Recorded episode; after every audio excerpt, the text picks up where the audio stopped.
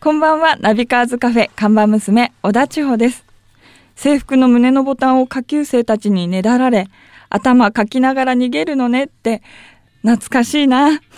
私の卒業式はもう十数年前だもんな。千代ちゃんお疲れ様。お疲れ様です。制服の胸のボタンをって知らないだろこの曲。知ら懐かない。しい。ね今懐かしがってたけど、なんか分かってないなと思ったから。なんだろうと思って斉藤由貴さんの名曲ですよ。あもうねねもう卒業ソングはいろいろあるけどね。うん。まあ僕の場合はあれだね差し詰め。悲しいことがあるとあー何でしたっけ？卒業写真ですよ。ハイファイセットまたは荒井由実。ね知らないだろ？いや、知ってます。あ知ってる。これは知ってる。い。これはわかります。ねえもうはい本当にですね、卒業ねうん。ソングあるから、ちょっとこう今日の BGM はねうちのお店全部じゃあ卒業ソングでいこうか。悲しい悲しくなるないですか。しんみりしちゃう？しんみりしちゃう。もう帰りたくなっちゃう、うん、じゃあちょっとねはい。じゃあもうお客さんそろそろ終わりです。帰ってほしいよっていう時にはにかければいい。かけようか、うんわかりました、えーということでね千代ちゃん今日のメニューを紹介してください。はい。今日のメニューは東京モーターサイクルショーです。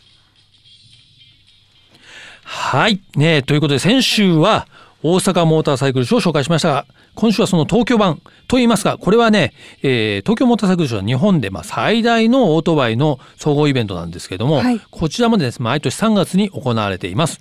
今年はね、大阪ショーの翌週ですね、3月27日金曜日から29日日曜日の3日間、有明のね、東京ビッグサイトで開催されます。はい。これやっぱりね、3月って、オートバイの、なんていうのかな、シーズンが始まる季節なんですよね。だって、暖かくなってさ、春が来て、やっぱり、オートバイで風切りたくなるでしょ？そうですね、うん外で走るのも気持ちいい季節ですね。そう。それでこう、やっぱこのショーすごい人が来るんですよ。はい。ね、えー毎年ですね、えー当然僕も言ってますけども、国内外からね、120を超えるモーターサイクル関連企業が出展して、もちろん最新モデル、それからね、今シーズン注目のパーツとか、もちろんウェアなどもね、多数展示されます。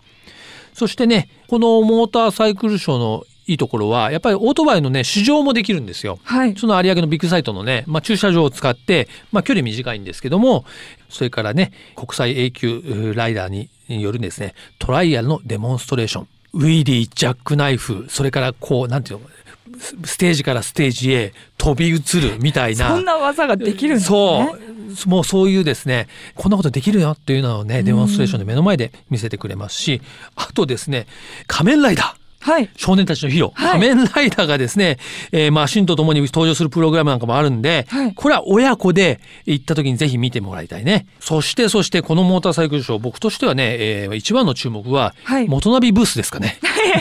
やっぱり、はい。元ナビもブース構えてですね、はいえー僕、それからね、それから編集スタッフ、えーボイスパブリケーションのスタッフがですね、日替わりでいますので、あ、あと、千穂ちゃんもちょっとね、はい今年は東京モーターサイクルショーね、はいちょっとこの元ナビブース来てもらうお世話になります。約束になってるんで、はいそうか。看板娘にも、なぜか元ナビブースでナビカーズカフェの看板娘にも 会えるぞということで、そうですね。じゃあ、ここで噂の美味しいコーヒーが出るのかどうか、ああ、なるほど。ぜひね、そうですね、うん味を確かめていただいて。味を、怖いな。えーということでね、えー3月の27日金曜日から29日の日曜日の3日間、東京ビッグサイトで開催されるね、東京モーターサイクルショー。ぜひ、オートバイに興味ある人も、えーもうバリバリ乗ってる人という人もですね、えー皆さん来てください。はい。えーということで、ナビカーズカフェ、そろそろオープンしましょう。オープニング曲ですが、ね、先日行われたグラミー賞、はいね、えーこちらでですね、主要部門の年間最終レコード、年間最優秀楽曲賞、最優秀新人賞、3冠を獲得したサム・スミス、Stay With Me。自動車雑誌ナビカーズがお届けするナビカーズカフェ。カフェオーナーことナビカーズ編集長川西圭介と看板娘、小田地方のナビゲートでお届けしています。オーナー、お客さんがいらっしゃいました。こんばんはいらっしゃいませ。今中です。よろしくお願いします。よろしくお願いしますはいね、先週に引き続きまして、今中大輔さんに遊びに来ていただきましたが、ね、えーまあ先週もね、聞いていただいた方にはもう説明不要かと思いますけど、はい今中さん、まあ、自転車業界の、えーカリスマでいらっしゃいましてですね、まあ、あの、知ってる方はね、あの、ご存知なんですけども、はいツール・ド・フランス。まあ、世界で最も有名な、えー自転車ロードレースですが、ね、このツールの近代ツール・ド・フランスに日本人として初めて出場されましてですね、はいそして今も、まあ、自転車ロードレースのもう伝道師としてですね、はいまあ、日本で自転車の大会イベントある時に今中さんのお姿を見ないことはないという。ね、もう、まああのいつも舞台の上に上がってるのを僕はよく見てますけど。そうです。うん本当にね、イベント多くなりましたからね、日自本で。転車のイベント、本当に多いですよね。まあねねレースも含めてね。あの全部数えると、うん。やっぱり1000に近いぐらいのイベントがあるっていうふうに言われてます、じゃあ、ね一日に三つずつやってみようよね。やっとって感じですね。ですうん、週末はもう至る所でヒルクライムのレースとか、はい。それこそ富士山を登っていくようなねスバルラインに登っていくようなレースもありますし、ということは今中さんももう一年中そのイベントとかレースに引っはい張りだこですから、土日はないんじゃないですか？そうですね。ほとんどやっぱりシーズンになると、うん。もう1ヶ月まるまる土日ないっていうこともあったりしますけれども、そうですよね。まあでもそれは幸せですよね。そうですよね。はい。そうですね。だってなんて言うんでしょう自転車って正直かつてはねマイナースポーツだったじゃないですか、ええ。日本では。ヨーロッパではやっぱりすごい、はい。欧米では人気ありましたけども、それがこういう状況になるって想像しなかったですよね。そうですね、僕なんかもやっぱりあの自転車の専門誌を見て、はい。ツール・ド・フランスとかジロ・デ・イタリアっていうレースありますけれども、はいはい。そこで活躍してるウェアがこう開けられてうん風になびいてて、うんもうそれも上り坂でアルプス一気に登ってるみたいなね、うんそんな豪快な写真を見てていいなと思ってたんですよね。そうですよね。ね、そういう意味ではまあね日本も自転車のねに対する非常にその認知が出てきたし、はいやっぱ楽しむ人が増えましたよね。増えましたね本当にあの幸せな感じですね。うんあの以前だったらねどうしても幅寄せされたりとかはい そうですよね。ね、あの、走る側もマナーよくっていうふうには思ってるんですけれども、うんね、あの、それがだんだんだんだん共存できるような状態になってきてる。まあ、まだね、うんこれからっていうところもありますけれども、ね人口は増えました。で僕自身もまあ自動車の雑誌ですとかあの自転車の雑誌をやってるんですけどもやっぱりね車が好きな人はやっぱり自転車が好きっていう人も多いしまたその逆も自転車好きは、ね、車好きっていうことも言えますし、そうですね。あの、昔のね、例えばエンスみはいたいな存在がいるじゃないですか。はいもう本当に車いじりが大好きで。そういう方って自転車ハマりやすいんですよハマりますよね。うんやっぱなぜなら自転車はいまだにね自分でいじれる余地が残されていますもんね。そうなんですよね車はなかなか最近の車いじれなくなってきてますけどね。あうんサドル変えてみたりとかね、はいバーテープ変えてみたりとか、うんそういうちょっとあの気持ちがフフレッシュになるようなそんなことを自分でできるんですよそうね。ですよね。ちなみにね今中さんはもう大の車好きなんですけどもやっぱり自転車選手例えばヨーロッパの選手ってやっぱ車好きな方多いですか、多いですね。うんもともとやっぱりスピードが大好きでスピード感があって自転車にはまっちゃったっていう選手が多いんですよ。そうなんですうね。んということになるとプロになってお金稼ぎ始めたらはい。どうするかイタリア人だったらうん必ず車とフうんァッションですね。ああそうですか。かおしゃれも。おしゃれも。じゃあそれこそフェラーリ買ったりマセラティ買ったりみたいな選手もいらっしゃる。フェラーリが買えるような選手って本当にあの一 人一人ですが、ただ M3 とかね、ああ、うん。なるほど。うん結構ランチャーのねインテグラーレとか、うん。僕らの時代ははい。そんなの持ってるのがいましたけれども、じゃあ今中さんもね、まあ、現役はねあの辞められてからも車趣味やっぱ続いてるっていう感じそうですね。どうしても。サーキットなんかもやられますもんね、はい、うん、ちょっと。嫌いじゃないっていう感じ。で、もうねやり残したことがないようにっていうこと なでるほど。あのちょっとおスピードをねちゃんと追求行して、はい。うん。でもなんか共通するものってあるんですかね？運転とかドライビングとして、アドレナリンが出てくる、はいなるほど。そんな感じはねどうしてもありますよね。うん。うん。まあやっぱり別の乗り物っていうのはそれなりに大変で、うん。あの何十年かぶりに予選でよくなくって知恵熱出したりとかね。えこんな大人になっても出るんだみたいな。でもねそういうねいろんなこと自転車トライするにしても二輪にしてもね四輪にしてもやっぱりそういうちょっと頑張るっていうのがああるとまた違ったね楽しみが出てきます。カートどうですか？カートやっぱり楽しいですか？そうですね本当にあのやっぱりコンマ1秒っていうのを縮めていくっていうのが、自転車にはないですよね。あ、うん。そうなんですね。ね、全部のコーナー例えばコンマ0.05秒遅れていったとしたら、うんうん。やっぱりそれで全体としてはね、うん。やっぱりコンマ5秒ぐらいの遅れになったりとか、うん。コンマ5コンマ、うん。あー8秒って言ったらね大きな差なんですよねそれが。そうか0.8とかね、は1秒未満ですからね。そうですね。ごくわずかですけど、あまあ自転車のレースだとその秒間隔にし関してはそこまでの細かい、えー単位じゃないってことですね。そうですね、うん。あのトラック競技のタイムトライアルは、うん。あのそういうところあるんですが他はないので、うん。それは本当に新たな刺激ですね。なるほどね。ちなみにね、えーこの FM 富士は、まあ、地元はですね山梨で、ね、え今中さんも山梨に今ご自宅があるということなんですけども、どうでしょう？自転車で、うん、おすすめのうん。こうサイクリングとか、はい。あるいはトレーニングルートなんかはありますか？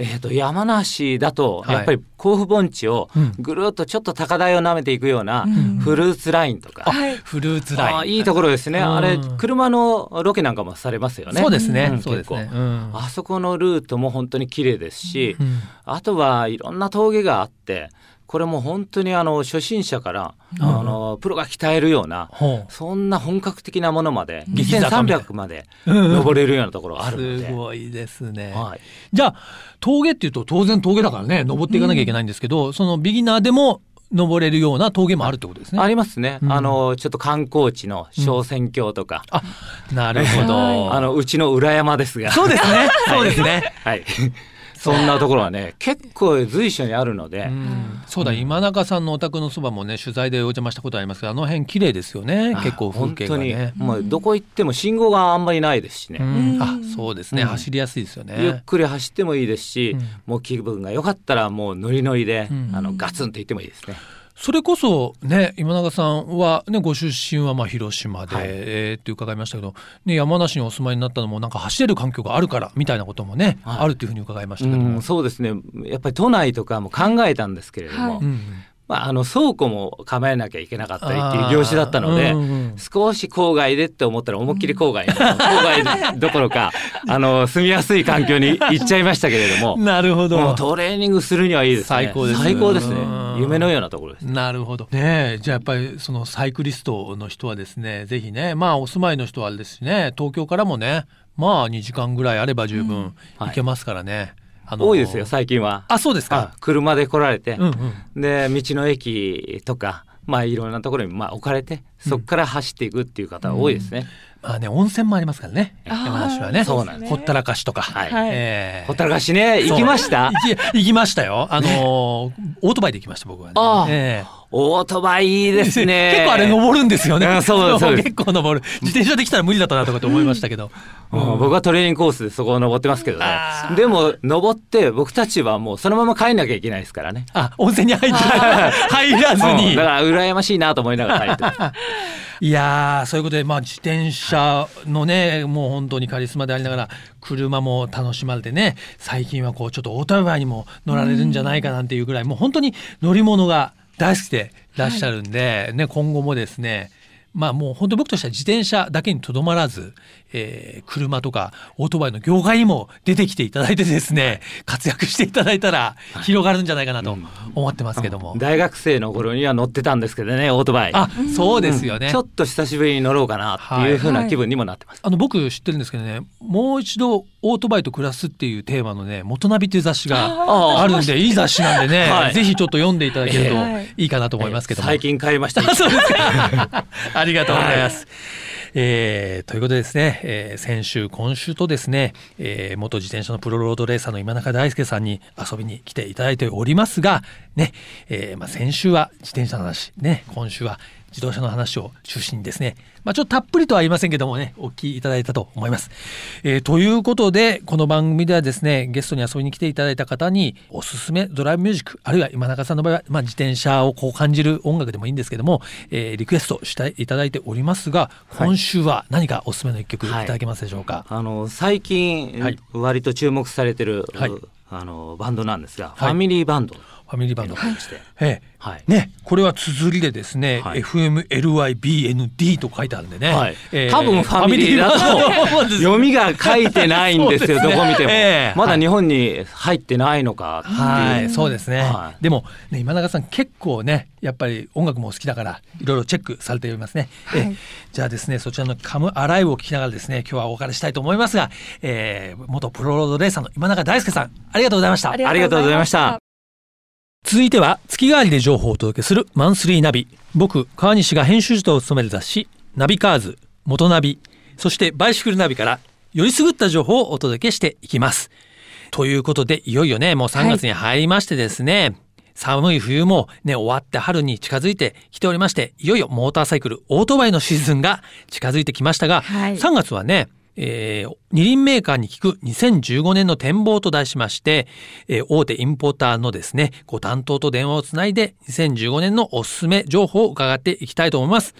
えー本日はですね、なんとトライアンフ、ね、イギリスのブランドですが、はいそのトライアンフモーターサイクルズジャパンの社長です。ね、野田和夫代表取締役とお電話がつながっております。野田さん。はい、こんにちは。はい、よろしくお願いいたします。いしますはい、えー、ということでですね、まあ、あの、今年のおすすめを伺っていきたいんですが、はいえー、まあ、3月はね、モーターサイクルショーもありますし、はい春ですから、これに合わせてやっぱりいろいろ、こう、ニューモデルとかですね、出てくるわけですよね。そうですね。今年はあのニューモデル非常に盛りだくさんでして、はいすでにまああの発表させていただいてるんですけれども、はい我々の得意としますあの3気筒のトリプルエンジンを積んだはいアドベンチャーモデルのタイガー800と、はいこれがまあ一番あの非常に人気があるモデルになっています。なるほど。そうなんですね。トライアンフといえばですね、やっぱその3気筒エンジン、トリプルエンジンということで、はいまあ4気筒のスムーズさと、こうはい2気筒のこう鼓動感と両方をね、合わせ持ったようなエンジンでトライアンフ独特のもんですよね。はい、ありがとうございます。はいうんまあそのアドベンチャーというタイガーですから、まあはいこれは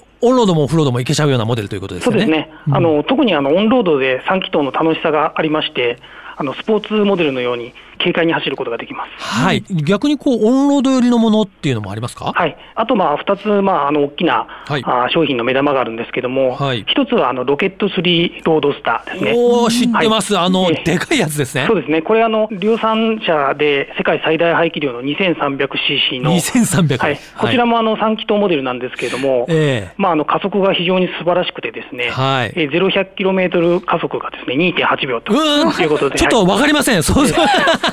まあゼロキロ2.8秒。そうですね。あのいわゆる車の世界で言いますと、3秒を切ったらスーパーカーと言われるんですけども、えー二輪で2.8秒ということで、まあ、あの加速がもうものすごくてのけぞるような。ちょっと乗り手が耐えられればの問題ですけどね。えーオートバイでね、ねはい、2.3ですそれか、からら、あね。の、我々、まあ、あのトランフと言いますと、あのボンネビルに代表されるクラシックはいなそうですねモデルがあ人気なんですけども、はい今年はあの限定車を精力的に出していまして、はい合計で4つの、うんうん。えー限定車を発売するう予定にしています。はい。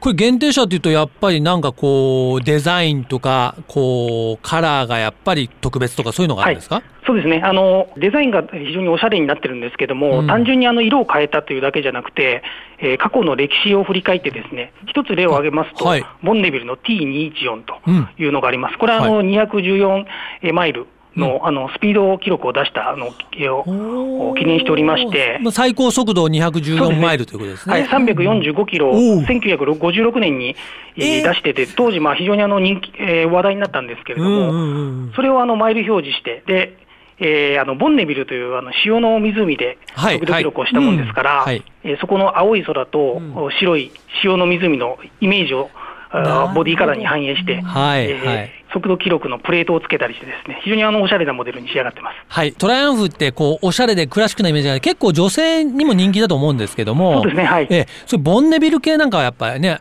足つきもいいですし、はい女性も結構ね、ライダー多いですよね。そうなんですよあの試乗会とかやらせていただくと、はいボンデビルは女性の方がお乗りになられる傾向が非常に多くて、ですね、あの試乗終わった後にあのヘルメットを脱がれると、長い髪がさらっと いいですね。まあ非常に峰不二子ですね。はい。惚れ惚れするようなあの光景をよく目にします。はい。はいね。ということでね、まあ、3月は大阪、東京とモーターサイクルショーもありまして、はい当然、あの、トライアンフさんも出展されると思うんですけれども。これらのあの限定車をあの展示するように、えー予定しております。なるほど。はい。え野田社長、ご自身もそのサイクルショーは会場にいらっしゃいますか？え天気が良ければ、バイクでぜひ行きたいなと。あ、いいですね。いいですね。やっぱりそのね、二輪のインポーターの社長様がね、オートバイでこういった盛り上がりますよね。えー、ちなみに元ナビブースもありましてですね、はい僕とね、えー、小田千代ちゃんもおりますので、ぜひちょっとコーヒーを飲みにですね、あぜひ伺いたいと思います小田社長に遊びに来ていただきたいと思います。はい。ということですね、本日はトライアンフモーターサイクルズジャパン代表取締役の野田和夫さんにお電話つなぎました。ありがとうございました。ありありがとうございました。ナビカーズカフェオーナーの川西圭介と、看板娘小田地方でお送りしてきました。はい、ということでね、やっぱりあの僕の中の持論がね証明されましたけども、はい。やっぱこう自転車好きは車好き、そうですうんね、これはね一つ言えるんですよ。はいもう今中さんを見てるとですね明らかですしはいやっぱ本当あのヨーロッパの自転車選手は本当車好きだしね、うん本当にあまあスピードが好きだよね。そうですね、うんスピードがお好きでした、ね、まあ今中さんにはぜひね自転車だけではなく、はい自動車あるいはモーターサイクルいろいろ極めていただきたいなというふうに思います。また遊びにね来ていただきたいですね。はい。それではカフェのアドレスをお伝えします。ナビカーズアットマーク FM 富士 .jp navicars アットマーク FM 富士 .jp までご意見ご感想お待ちしております。毎週日曜日夕方5時30分からオープンする車好きが集まるカフェナビカーズカフェ。また来週です。お車運転中の皆さん安全運転でお願いします。ナビカーズカフェオーナーの川西圭介と看板娘小田千穂でした。それでは皆さん楽しいドライブを来週もご来店お待ちしております。Have a good coffee and drive